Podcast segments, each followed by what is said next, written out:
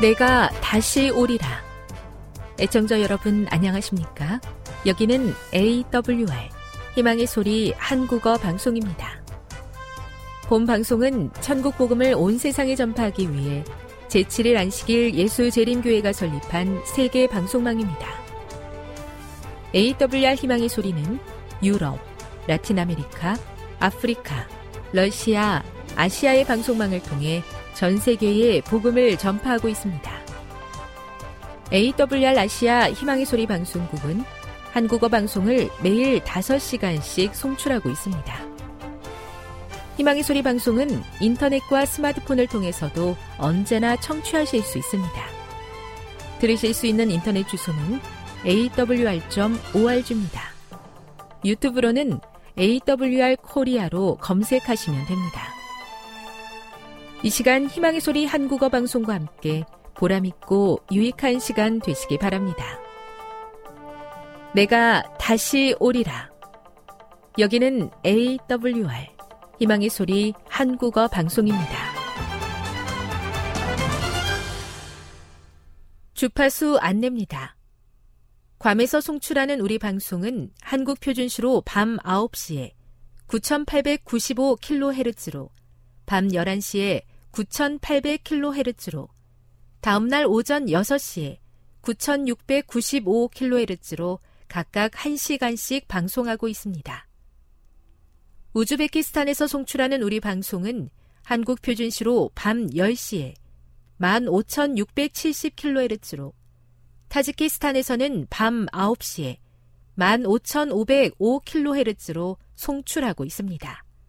애청자 여러분의 많은 청취 바랍니다.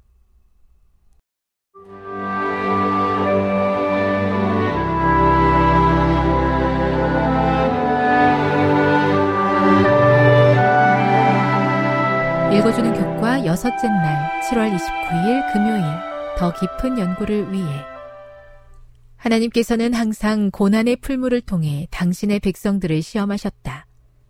그리스도인 품성의 순금에서 찌꺼기가 제거되는 것은 풀무의 열기를 통해서이다. 그리스도께서는 그 시험을 주목하신다.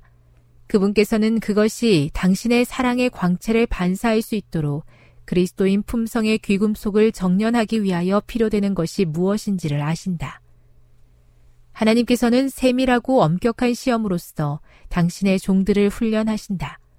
그분께서는 당신의 사업을 발전시키는 데 사용할 수 있는 역량을 가진 어떤 사람들을 보시고 이들을 시련에 처하게 하신다. 그리하여 그분께서는 당신의 섭리 가운데서 그들의 품성을 시험하며 그들 자신들은 알지 못했던 결점과 약점들을 드러내는 위치로 그들을 이끄신다. 그분은 그들에게 그들 자신의 연약함을 보이시고 당신을 의지하도록 가르치신다. 이리하여 그분의 목적은 달성된다. 그들의 능력이 그들에게 주어진 그 큰 목적을 성취하기 위하여 그들은 교육과 연단과 훈련을 받으며 준비된다. 부조화 선지자 129, 130 만일 하나님의 섭리로 우리가 시련을 견디도록 부름을 받는다면 우리는 십자가를 지고 쓴 잔을 마시되 그것을 우리의 입술에 대주는 것은 아버지의 손임을 기억하자. 낮에는 물론이요 흑암 속에서도 그분을 신뢰하도록 하자.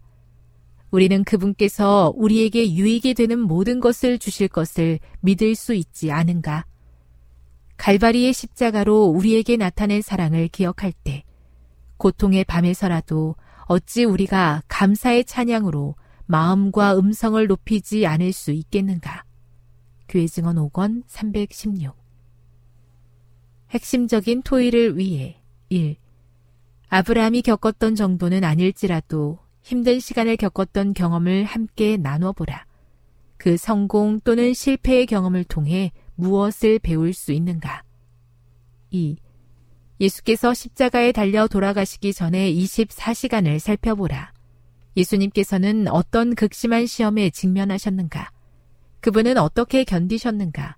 그분의 모본으로부터 우리 삶에 적용할 만한 어떤 원칙을 발견하게 되는가? 3. 우리 자신의 고난의 경험을 통해 고통 중에 있는 다른 사람을 섬길 수 있다는 주제를 가지고 토의해 보라. 이를 실천하는 가운데 마주할 수 있는 문제에는 어떤 것들이 있는가? 지금까지 읽어주는 교과였습니다. 본 방송은 AWR 희망의 소리 방송국에서 제작되었습니다.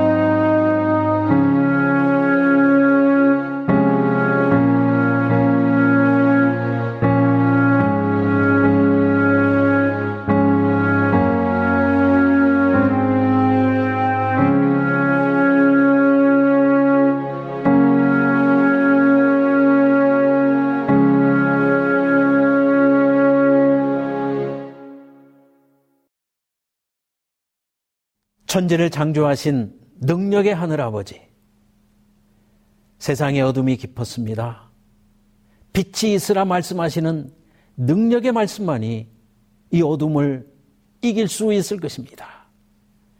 이제 하늘의 능력을 바라며 하나님 앞에 고개 숙인 주의 거룩한 백성들에게 하늘을 여시고 창조의 능력으로 우리의 심령을 새롭게 하시고 능력을 덧입을 수 있도록 이 예배를 축복해 주시옵소서 이 예배를 가능케 하시는 예수 그리스도의 이름으로 기도하옵나이다.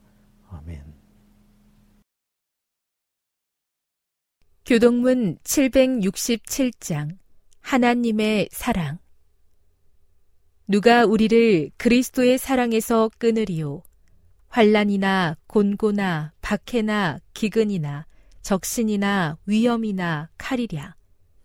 기록된 바 우리가 종일 주를 위하여 죽임을 당하게 되며 도살 당할 양같이 여김을 받았나이다 함과 같으니라. 그러나 이 모든 일에 우리를 사랑하시는 이로 말미암아 우리가 넉넉히 이기느니라. 내가 확신하노니 사망이나 생명이나 천사들이나 권세자들이나 현재일이나 장래일이나 능력이나 높음이나 기쁨이나 다른 어떤 피조물이라도 우리를 우리 주 그리스도 예수 안에 있는 하나님의 사랑에서 끊을 수 없으리라.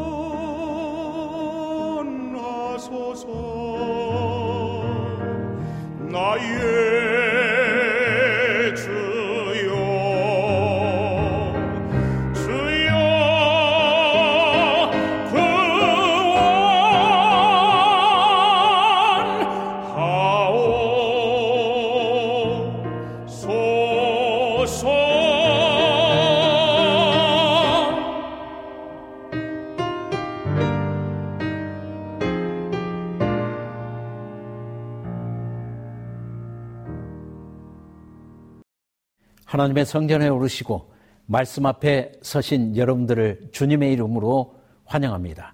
하나님께서 이 말씀이 펼쳐질 때 여러분의 심령을 여시고 하늘의 능력으로 함께 하시기를 간절히 바랍니다. 우리는 일곱 나팔에 대해서 계속 살펴보고 있습니다. 강의 설교로 어, 이어가고 있습니다. 오늘은 요한계시록 강의 14번째 시간으로 셋째 나팔과 하나님의 역사 개입, 특별히 예, 신약 교회의 배도에 대해서 살펴보도록 하겠습니다. 일곱 나팔이 어렵기 때문에 서론 부분을 다시 한번 복습해 보도록 하겠습니다. 먼저 요한계시록 8장 4절의 말씀을 제가 읽도록 하겠습니다. 요한계시록 8장 4절의 말씀에 향연이 성도의 기도와 함께 천사의 손으로부터 하나님 앞으로 올라가는지라. 일곱 나팔의 시작 부분은 이 땅에서 드려지는 성도들의 기도가 하늘로 올라가는 것으로 시작하고 있습니다. 마치 향연이, 즉, 향 속에 이 연기가 하늘을 향해서 올라가는 것으로 그렇게 묘사되어 있습니다. 그러므로 일본, 일곱 나팔의 시작은 이 땅에서 드려지는 기도가 하늘로 올라가는 것이라면 그 기도는 어디에서 나타나고 있는가? 일곱 인 중에 다섯째 인을 뗄 때에 재단 아래 자기 십자가를 지고 순교자의 삶을 살아가는 하나님의 성도들이 하늘을 향해서 기도했습니다. 거룩하신 대주제시야. 우리를 핍박하는 땅에 거하는 자들을 심판하여 우리 피를 시원해 달라고 그들은 하늘을 향해서 부르짖었습니다. 그때 하나님께서는 잠시 기다리라고 말씀하셨습니다. 그러나 그 기도의 응답이 임할 때가 거의 되었다는 것을 일곱 나팔 서론은 보여주고 있습니다. 그래서 이 서론의 두 번째 부분은 하늘 성소에서 봉사하시는 예수님께서 이 땅에서 드려지는 기도를 받으시고 십자가에서 흘려진 예수님의 의를 첨부하셔서 아버지 하나님 앞으로 올리시는 기도에 중보하시는 분양하시는 예수님의 모습이 일곱 나팔에서 오른 두 번째 장면에 나타나고 있습니다. 여러분께서 보시는 이 슬라이드 두 번째 부분을 보시면 하늘 성소에서 봉사하시는 예수님의 중보 모습이 나타나고 있다는 것을 알 수가 있습니다. 그리고 하늘 성소에서 제사장으로 봉사하시는 예수님의 그 중보가 이 땅의 기도의 응답으로 나타날 때는 천사가 하늘의 불을 담아다가 땅에 쏟는 것으로 나타나고 있다는 것을 우리는 이미 살펴보았습니다. 요한계시록 8장 5절 말씀을 제가 다시 한번 읽어보도록 하겠습니다. 천사가 향로를 가지고 재단에 불을 담아다가 땅에 쏟음에 우레와 음성과 번개와 지진이 나더라. 이제 이 땅에서 드려지는 기도는 예수님의 중보를 통하여 응답될 때가 되었습니다. 이때 하늘의 천사가 하늘 재단에 불을 담아다가 이 땅에 쏟는 것입니다. 하늘의 불이 이 땅에 쏟아지게 될 때에 이 땅에는 하나님의 임재를 상징하는 우레와 번개와 음성과 지진이 임하고 있다는 것을 알 수가 있습니다. 그리고 일곱 천사가 차례로 나팔을 불기 시작하는데 그 나팔이 불려질 때마다 이 땅에서는 불과 연관된 징조들이 현상들이 재앙들이 경고성 재앙들이 나타나고 있다는 것을 이 네 번째 부분에서는 보여주고 있습니다. 그러므로 여러분께서 이 도표를 유심히 살피시고 1, 2, 3, 4 단계 단계별로 여러분께서 잘 정리해 두시면 좋겠습니다. 그렇다면 일곱 나팔을 한마디로 말할 때 무엇이라고 말할 수 있는가? 우리는 누가복음 23장 44절을 통해서 일곱 나팔이 어떤 성격을 가지고 어떤 주제로 나타나고 있는가 하는 것을 알 수가 있습니다. 누가복음 23장 44절 말씀을 제가 읽겠습니다. 이에 예수께서 이르시되 아버지 저들을 사하여 주옵소서 자기들이 하는 것을 알지 못함이니이다 하시더라. 그들이 그의 옷을 나누어 제비 뽑을세. 예수님을 신문하고 조롱했던 유대인들은 자신들이 무슨 일을 하는지를 알지 못했습니다. 한때 하나님의 백성이었지만 그들은 십자가에서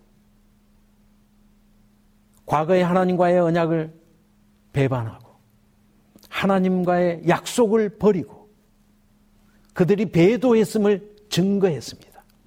그럴지라도 예수님께서는 그들을 위해서 기도했습니다. 저들이 스스로 하는 일을 알지 못하기 때문에 나를 핍박하고 제자들을 핍박할 것이라는 것을 예수님은 익히 하셨습니다. 그러므로 그들을 위해서 하나님에게 기도했습니다. 중보 기도 했습니다. 이제 요한계시록에 나타나는 하나님의 성도들도 자기 십자가를 지고 예수님의 뒤를 따르고 있습니다. 그들은 재단 아래의 순교자의 모습으로 나타나고 있습니다. 그러므로 그들이 땅에 관한 자들을 위해서 기도할 때 예수님과 똑같은 정신으로 기도하는 것입니다.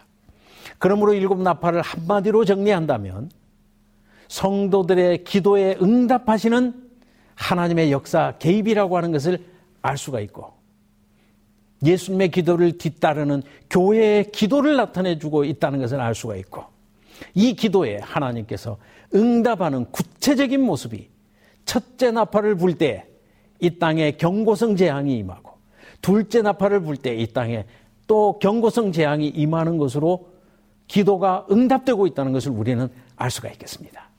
지난 시간까지 저희가 살펴본 내용, 첫째 나팔은 한때 하나님의 백성이었으나 그들이 하나님을 배반하고 초대교회 신자들을 압박하는 이스라엘을 향한 하나님의 심판이었습니다. 그러므로 하나님께서 유대인에게 심판하셔서 예루살렘이 무너지게 하시고 유대인들이 온 세상에 흩어지게 하심으로 그들의 배도가 심판을 받게 되고 그들도 하나님의 이러한 심판을 통하여서 초대교회에 들어올 수 있는 길이 열리게 되었다는 것을 첫째 나팔이 보여주고 있었습니다. 그런가 하면 둘째 나팔에서는 초대교회를 핍박했던 정치적인 세력이요. 문화를 통해서 유대인을 압박했던 로마에 대한 심판을 하나님께서 보여주셨습니다. 하늘에서 불탄 산과 같은 것이 바다에 빠치우는 이런 장면이 나타나게 되었습니다. 요한은 이 장면을 볼 때에 이것이 구약의 바벨론의 멸망이라는 것을 즉각적으로 인지할 수 있었습니다. 그러므로 초대교회를 압박하는 두 번째 세력인 로마 제국을 향해서 하나님께서 심판하심으로 그들도 경고를 받고 교회를 핍박하는 대신 교인이 되어서 하나님의 백성으로 복음을 듣는 그러한 대상이 될 수 있도록 하나님께서 길을 열어주셨습니다. 사실 로마는 섭리 가운데서 십자가를 땅끝까지 전파하는 일에 자신이 알지 못하는 사이에 기능을 하게 되었습니다. 그러므로 로마는 대제국을 이루고 그들은 기독교인들을 핍박했지만 핍박을 통하여 오히려 기독교인들은 땅끝까지 흩어지게 되었고 그 일을 통하여 순식간에 로마 안에 전 세계적으로 십자가가 증거되는 이러한 역사가 이루어졌다는 것을 알 수가 있습니다. 그러므로 둘째 나팔을 불 때에 불탄 산이 바다에 빠치우는 이러한 장면, 구약의 바벨론의 멸망을 통하여 하나님께서 로마 제국을 심판하시는 그 경고성 재앙을 알려주셨다는 것을 알 수가 있습니다. 이제 우리는 셋째 나팔을 이해할 준비가 되었습니다. 이제 오늘의 본문의 말씀, 셋째 나팔의 본문, 요한계시록 8장 10절 이하의 말씀을 읽겠습니다. 요한계시록 8장 10절의 말씀에 셋째 천사가 나팔을 부니 횃불같이 타는 큰 별이 하늘에서 떨어져 강들의 3분의 1과 여러 물샘에 떨어지니 이 별의 이름은 쓴 쑥이라 물의 3분의 1이 쓴 쑥이 되매 그 물이 쓴 물이 되므로 많은 사람이 죽더라. 여러분 셋째 나팔의 이 장면을 여러 번 읽으시고 그 본문의 말씀을 마치 그림처럼 머릿속에 상상해 보시기를 바랍니다. 하늘에서 큰 별이 횃불같이 타는 모양으로 이 땅으로 떨어지게 되었습니다. 떨어진 곳은 물들의 근원, 물샘에 떨어지게 되었습니다. 그런데 그 별의 이름은 쓴 쑥입니다. 결과적으로 물들이 쓴 쑥처럼 되었습니다. 이 물이 오염됨으로 그 물을 마시는 많은 사람들이 죽게 되는 이러한 장면이 요한에게 펼쳐졌습니다. 과연 이것이 무슨 의미가 있는가? 우리는 구약의 언어를 통해서 구약의 성경 말씀을 통하여서 이 세 번째 나팔을 해석해 보도록 하겠습니다. 먼저 이사야 14장 12절 이하의 말씀을 제가 읽겠습니다. 이사야 14장 12절 이하 말씀에 너 아침의 아들 계명성이여 어찌 그리 하늘에서 떨어졌으며 너 열국을 엎은 자여 어찌 그리 땅에 지켰는고? 네가 네 마음에 이르기를 내가 하늘에 올라 하나님의 묻별 위에 내 자리를 높이리라. 내가 북극 지폐의 산 위에 앉으리라. 가장 높은 구름에 올라가 지극히 높은 이와 같아지리라 하는도다. 이사야는 사탄의 타락에 대해서 하늘의 별이 땅에 찍혔다고 이야기하고 있습니다. 이 루스벨이 하나님과 비기기 위해서, 겨루기 위해서 별들 위에 자기의 보좌를 높이기 위해서 도전했지만 그는 하늘의 별로 상징되었지만 땅에 찍히게 되었고 하나님의 능력에 의해서 그는 이 땅에 갇히게 되었다고 하는 것을 어, 이사야는 우리들에게 보여주고 있습니다. 이 이사야 14장을 인유하고 있는 것이 셋째 나팔이라고 하는 것을 우리는 즉각적으로 알 수가 있습니다. 그러므로 셋째 천사가 나팔을 불 때에 한때 하나님의 가장 능력 있는 천사였던 사탄이 타락했던 것처럼 한때 하나님의 택하신 초대교회였지만 그 교회가 로마와 타협함으로 타락할 것이 암시되어 있다는 것을 우리는 알 수가 있습니다. 쑥에 대해서 살펴보면 이 내용은 좀 더 분명해질 것입니다. 에레미야 9장 13절 이하의 말씀을 제가 또 읽겠습니다. 에레미야 9장 13절 이하의 말씀에 여호와께서 말씀하시되 이는 그들이 자 여기 그들은 거짓 선지자와 거짓 교사들입니다.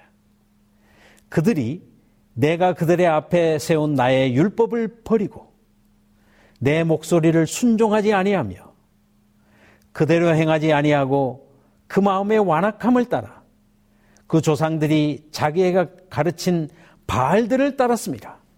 그러므로 망군의 여호와 이스라엘의 하나님께서 이와 같이 말씀하시느니라. 보라 내가 그들 곧 이 백성에게 쑥을 먹으며 독한 물을 마시게 하고 하나님께서 백성들에게 쑥을 먹이고 독한 물, 오염된 물을 마시게 하겠다고 말씀하셨는데 그것은 특별히 백성의 지도자들이 하나님을 버리고 하나님의 율법을 버리고 배도했기 때문에 그것이 쓴쑥이 되었고 쓴물이 되었다고 이야기하고 있습니다. 사실 물은 구약에서 하나님의 말씀을 상징하고 생명의 근원을 상징하고 이 물을 마심으로 하늘의 생명력을 얻는 것으로 기록되어 있습니다. 그런데 이 물이 쓴 쑥이 되었다. 사실 성경에서 쑥은 우리나라와 달리 독초입니다. 예. 그러므로 맑은 물을 통해서 생명을 공급해야 될 이 물이 쓴 쑥이 되고 오염된 물이 되었다는 것은 하나님의 말씀이 오염되었다고 하는 것을 보여주고 있습니다. 그러므로 한때 하나님의 능력 있는 천사였던 사탄이 오염됨으로 타락함으로 그가 땅에 찍힌 것처럼 이 땅에 초대교회가 하나님의 말씀으로 시작했지만 배도할 것이 경고되어 있고 또한 하나님의 교회가 맑은 물을 통하여 세상에 생명을 증거해야 됨에도 불구하고 그 물의 근원이 오염됨으로 쓴쑥이 되고 독초와 같은 쑥의 물이 되고 오염된 물이 되므로 그 물을 마시는 자가 죽게 될 것이라고 하는 것이 구약에도 이스라엘이 타락하는 것을 언급하는 데 사용되었고 신약의 교회도 셋째 나팔을 불 때 교회가 오염될 것을 이렇게 요한계시록은 경고해 주고 있다는 것을 우리는 알 수가 있습니다. 그런가 하면 사도 바울은 신약교회, 초대교회가 배도하게 될 것에 대해서 또한 예언적으로 기록해 주고 있다는 것을 우리는 알 수가 있습니다. 또 제가 데살로니가 후서 2장 3절 이하의 말씀에 누가 어떻게 하여도 너희가 미혹되지 말라. 먼저 배교하는 일이 있고 저 불법의 사람 곧 멸망의 아들이 나타나기 전에는 그날이 즉 문맥상 재림의 날이 이르지 아니하리니 그는 대적하는 자라 신이라고 불리는 모든 것과 숭배함을 받는 것에 대항하여 그 위에 자기 이름을 높이고 하나님의 성전에 앉아 자기를 하나님이라고 내세우느니라. 어, 제가 개혁 성경과 어, 개혁 개정 성경이 이렇게 어, 좀 혼동되는 경우가 있습니다. 자, 데살로니가 후서는 우리들에게 이렇게 경고해 주고 있습니다.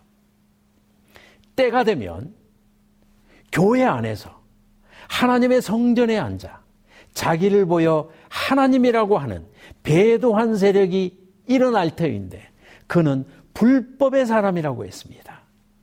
하나님을 대적하는 자라고 했습니다.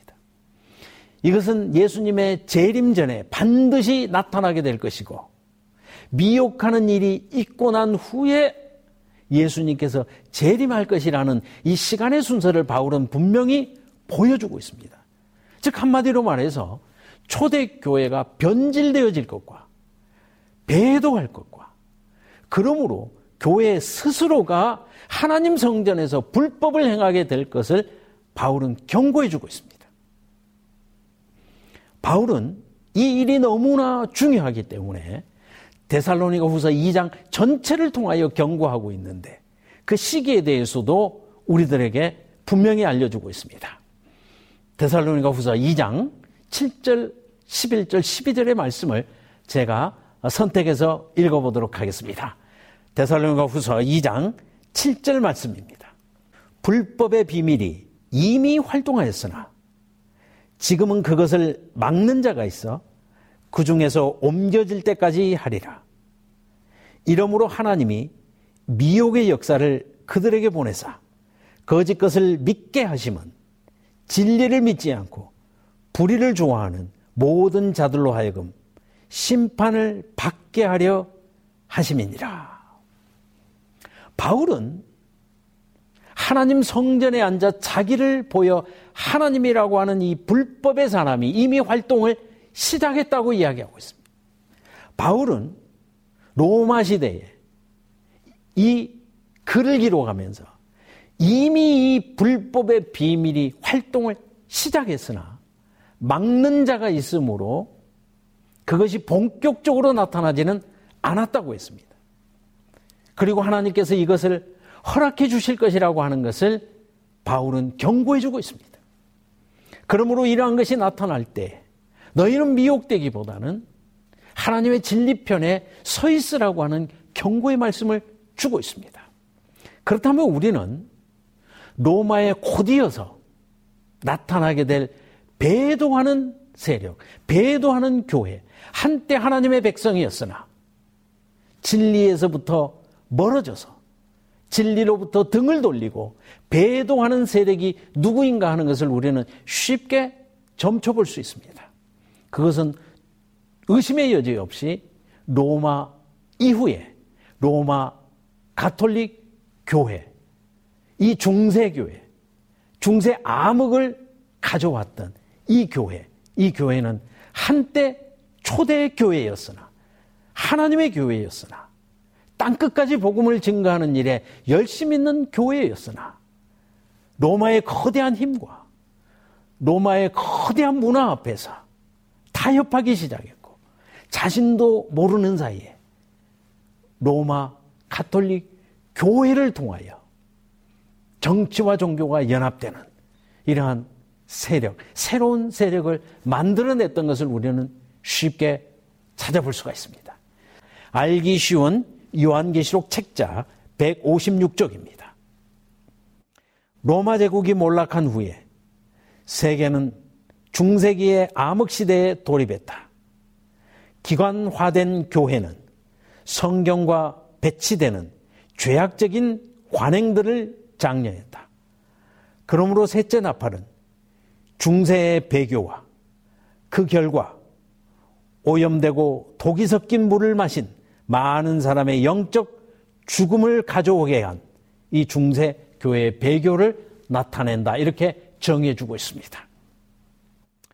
그러므로 셋째 나팔에서 하나님께서 하나님의 백성이 드리는 기도, 로마 제국의 핍박 아래에서 드렸던 그 교회의 간절한 기도가 이제 로마와 타협한 교회로 옮겨지게 되었고, 로마 타협한 이 교회는 배교하게 되었고 신실한 소수의 교인들은 타락한 이 큰 기관화된 교회를 위해서 오히려 기도하게 된 사실을 우리는 알 수가 있고 이 셋째 나팔에서 소수의 남은 무리는 배교한 대부분의 교회 성도들을 위해서 기도하게 되었고 하나님께서는 이 중세 교회의 경고성 재앙을 통하여 심판을 통하여 나타나고 개입하고 있는 모습이라고 하는 것을 우리는 알 수가 있습니다.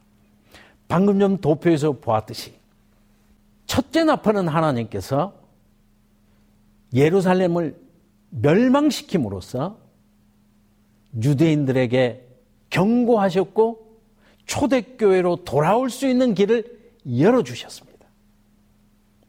둘째 나팔에서는 하나님께서 로마를 멸망시키심으로, 로마를 흩으심으로 로마의 많은 정치, 경제 세력들까지라도 경고를 받고 하나님의 교회로 들어올 수 있는 길을 열어주셨다면 세 번째 나팔에서는 하나님께서 교회가 배도했을 때 그것을 내어 버려 두셔서 교회를 멸망시킨다기보다는 내어 버려 두셔서 스스로 상당한 경고를 받고 스스로 오염된 물을 마심으로 죽게 되는 그것을 하나님께서 허락하셨다는 사실을 알 수가 있습니다. 그러므로 셋째 나팔부터는 아주 극소수에 깨어있는 성도들이 큰 세상의 세력과 배교한 교회를 위해서 기도하는 모습과 하나님께서는 스스로 상당한 보응을 받도록 그 타락을 내어 버려두시는 장면을 우리는 볼 수가 있습니다. 사실 로마 중세의 로마 가톨릭 교회는 로마의 거대한 정치적인 힘과 타협함으로 교리적으로 오염되고 그들의 기관화된 세력이 오염됨으로 편협한 생각을 가지고 종교 재판을 통하여 소수의 신실한 하나님의 백성까지라도 심판하게 되는 이러한 타락에 이르게 되었다는 것을 우리는 알 수가 있습니다. 이 중세교회에 대해서 요한계시록 2장 20절 이하는 이렇게 경고해 주고 있습니다. 요한계시록 2장 20절 이하의 말씀을 제가 읽겠습니다. 그러나 너에게 책망할 일이 있노라. 자칭 선지자라 하는 여자 이세벨을 네가 용납함이니 그가 내 종들을 가르쳐 꿰어 행음하게 하고 우상의 재물을 먹게 하는도다. 또 내가 그에게 회개할 기회를 주었을 때 자기의 음행을 회개하고자 하지 아니하는도다. 볼지어다 내가 그를 침상에 던질 터이요. 또 그와 더불어 가늠하는 자들도 만일 그의 행위를 회개하지 아니하면 큰 환란 가운데 던지고 하나님께서는 두아디라 교회 중세 암흑 시대에 대해서 경고하셨습니다. 행음했다고 했습니다. 한때 하나님의 정결한 교회가 음녀가 되었다고 했습니다.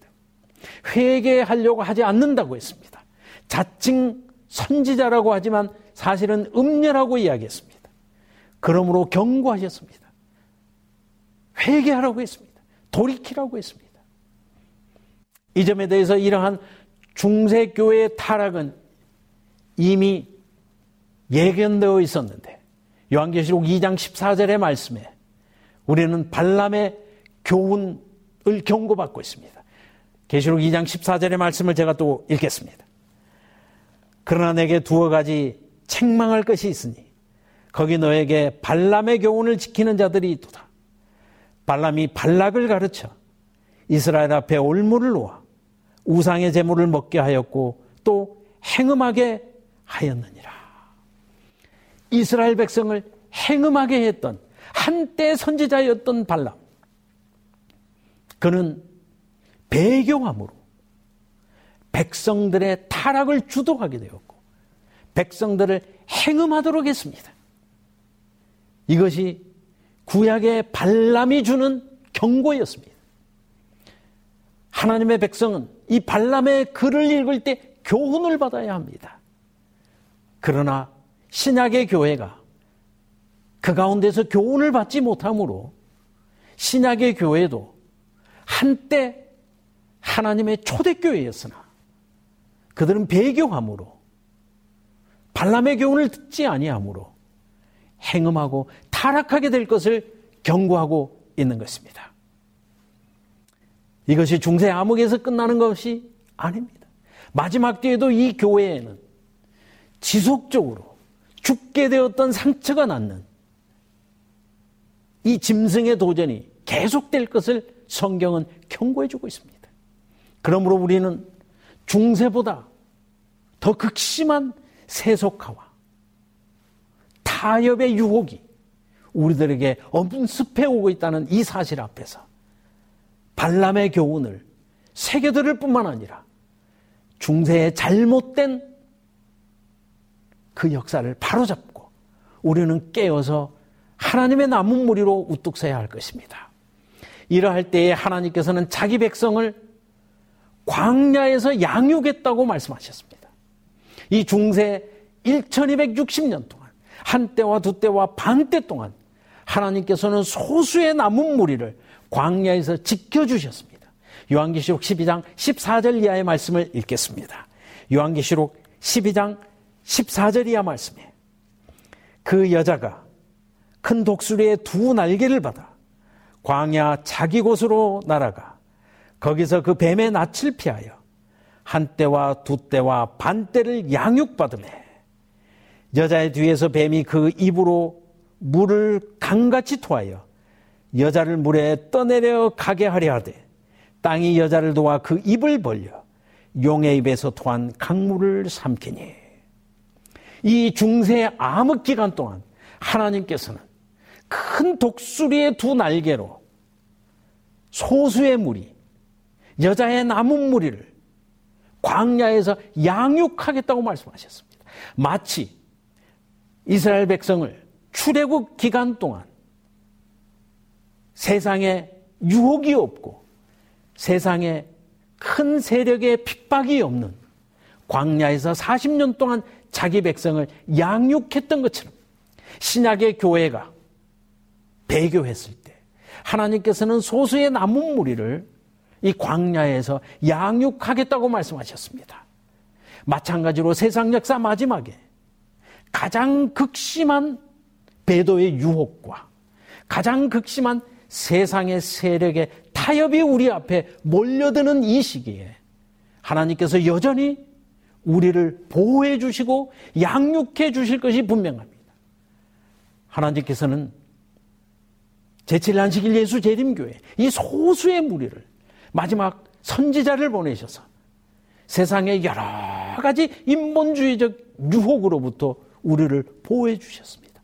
증언의 말씀을 통해 구체적으로 우리들에게 역사해 주셨습니다. 광야에서 만나를 먹이시고 그 옷이 헤어지지 않도록 하나님께서 작은 곳까지 이스라엘을 양육하셨던 것처럼 구체적인 증언의 말씀을 통해서 우리가 무엇을 먹어야 되며 무엇을 입어야 되며 무슨 말씀을 읽어야 되는지를 우리에게 교훈해주고 계시는 것입니다. 이러한 교훈만이 이 남은 무리를 승리로 이끌어줄 것입니다. 중세의 어둠이 가장 깊을 때에 하나님께서 자기 백성을 가장 확실한 방법으로 지켜 보호해 주셨습니다.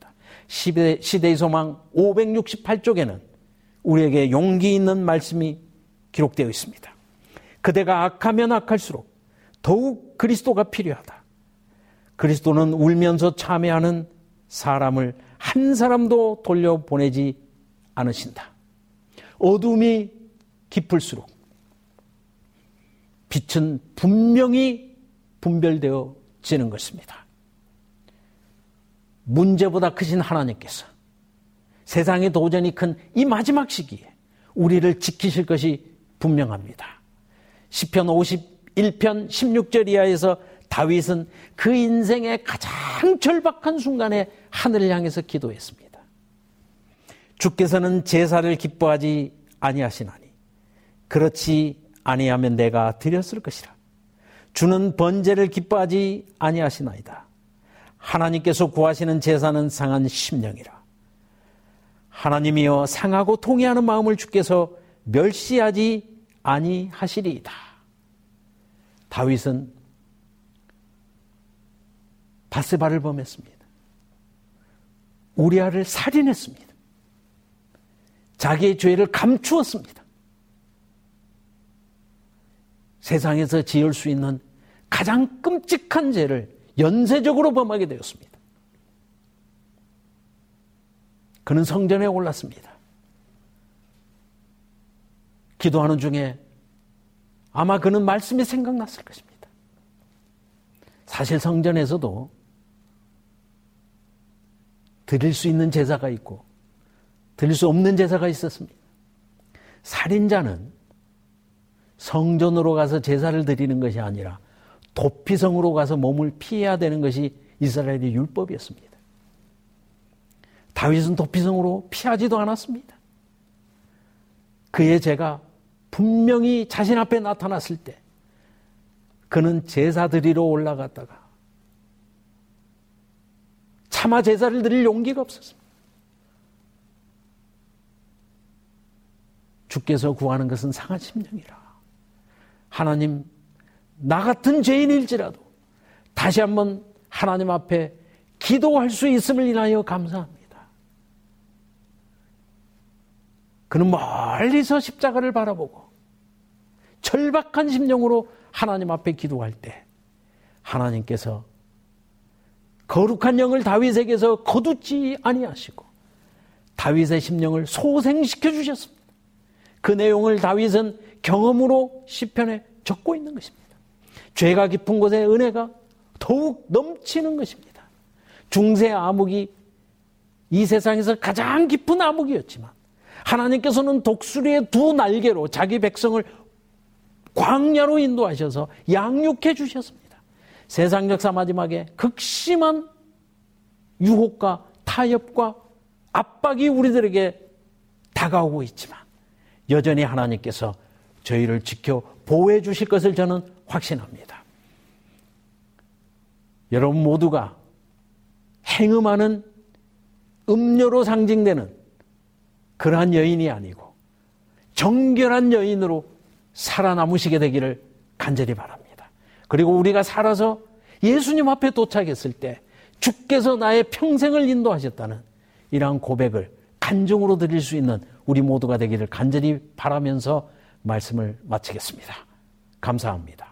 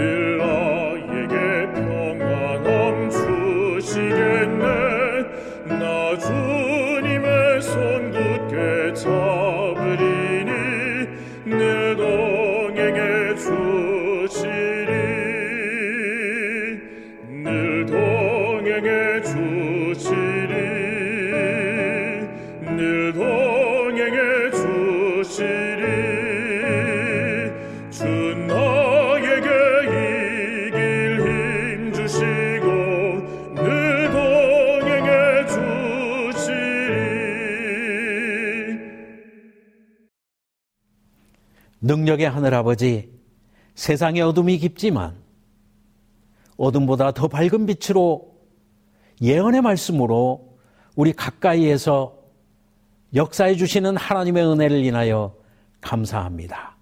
오늘도 우리를 도우시는 예수 그리스도의 능력 있는 이름으로 강구하오니 하나님의 크신 사랑과 예수 그리스도의 다음 없는 은혜와 성령 하나님의 감동 감화하심이 이 말씀 위에 뜻을 세우는 주의 백성 위에 영원히 함께 할지어다. 아멘.